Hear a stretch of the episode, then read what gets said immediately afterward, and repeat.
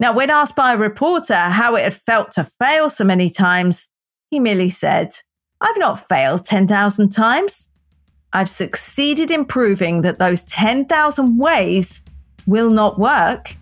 And when I've eliminated the ways that will not work, I'll find the way that will work.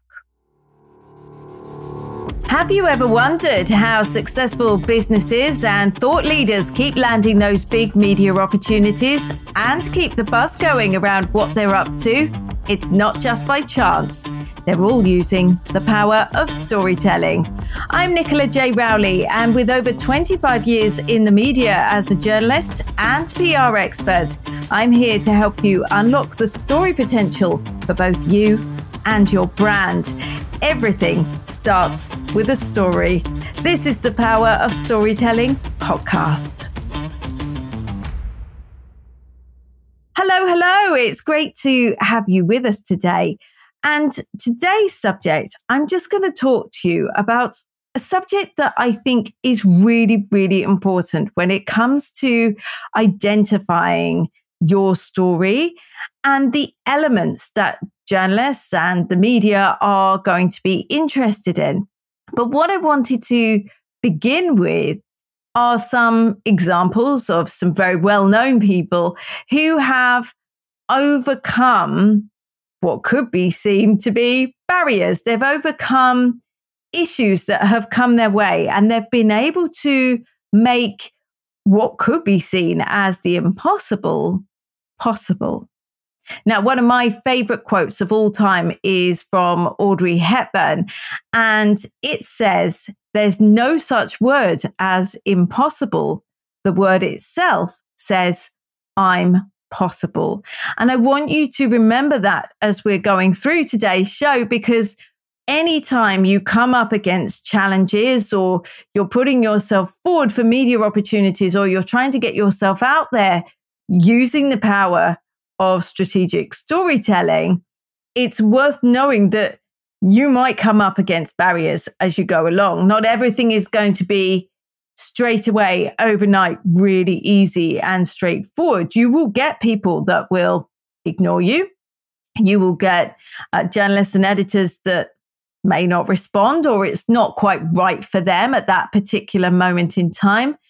And I want you to know that that's okay you cannot appeal to every single person all of the time. And that includes media outlets, podcasts, whatever it is.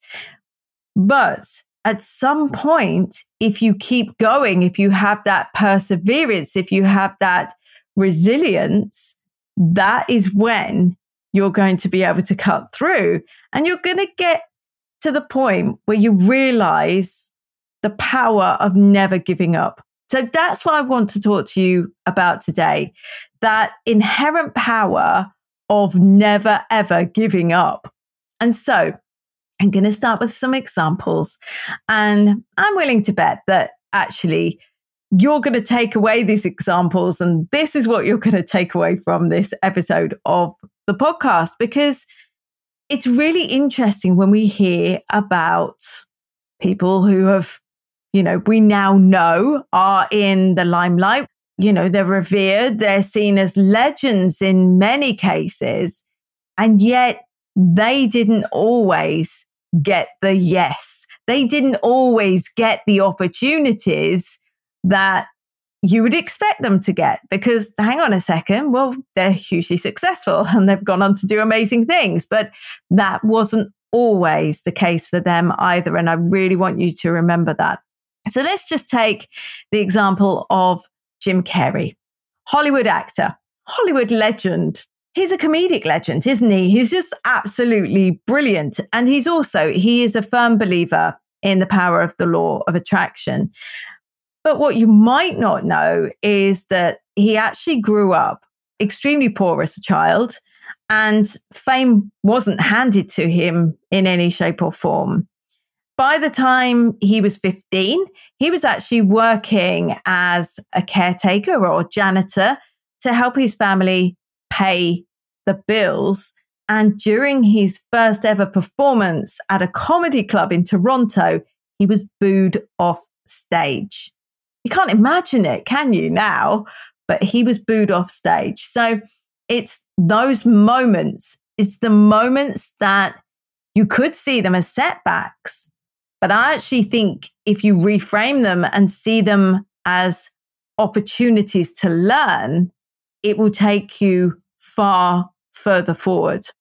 I also want to talk about Thomas Edison. I mean, he's by far one of the most famous inventors in history. Did you know that he holds 1,093 patents to his name? But the reason that I want to talk to you about Thomas Edison is because when he was trying to invent a commercially viable electric light bulb, he failed over 10,000 times. 10,000. That's a lot of times to take knockbacks, but he never ever gave up. Now, when asked by a reporter how it had felt to fail so many times, he merely said, I've not failed 10,000 times. I've not failed once. I've succeeded in proving that those 10,000 ways will not work. And when I've eliminated the ways that will not work, I'll find the way that will work.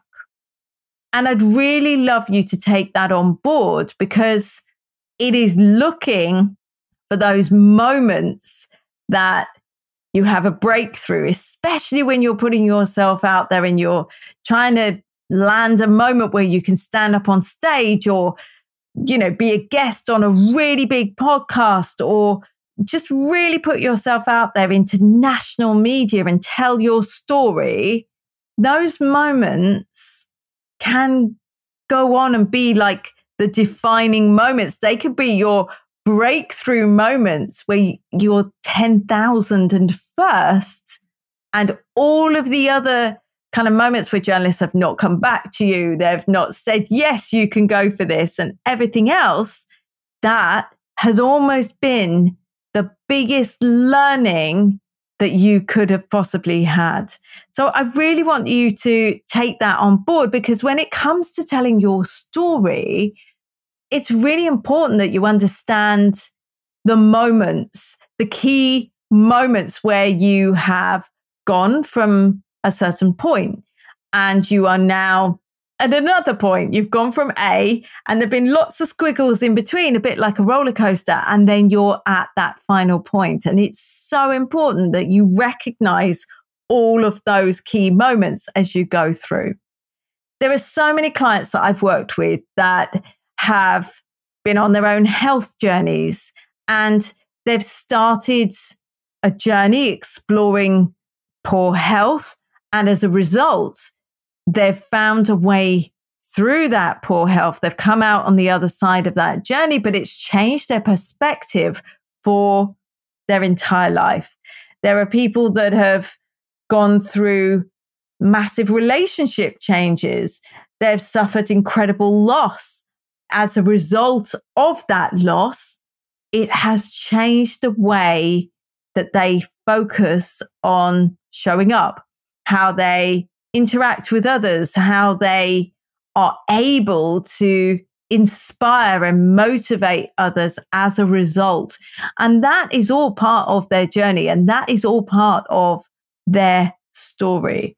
And I firmly believe that when we're talking about stories and the power of never giving up, there's something really quite special about having that perseverance that it's taken those attempts to get to where you want to get. It's taken that time to be able to turn things around to get from that point A to that point B with all of the squiggles in between that has just made it unique to you.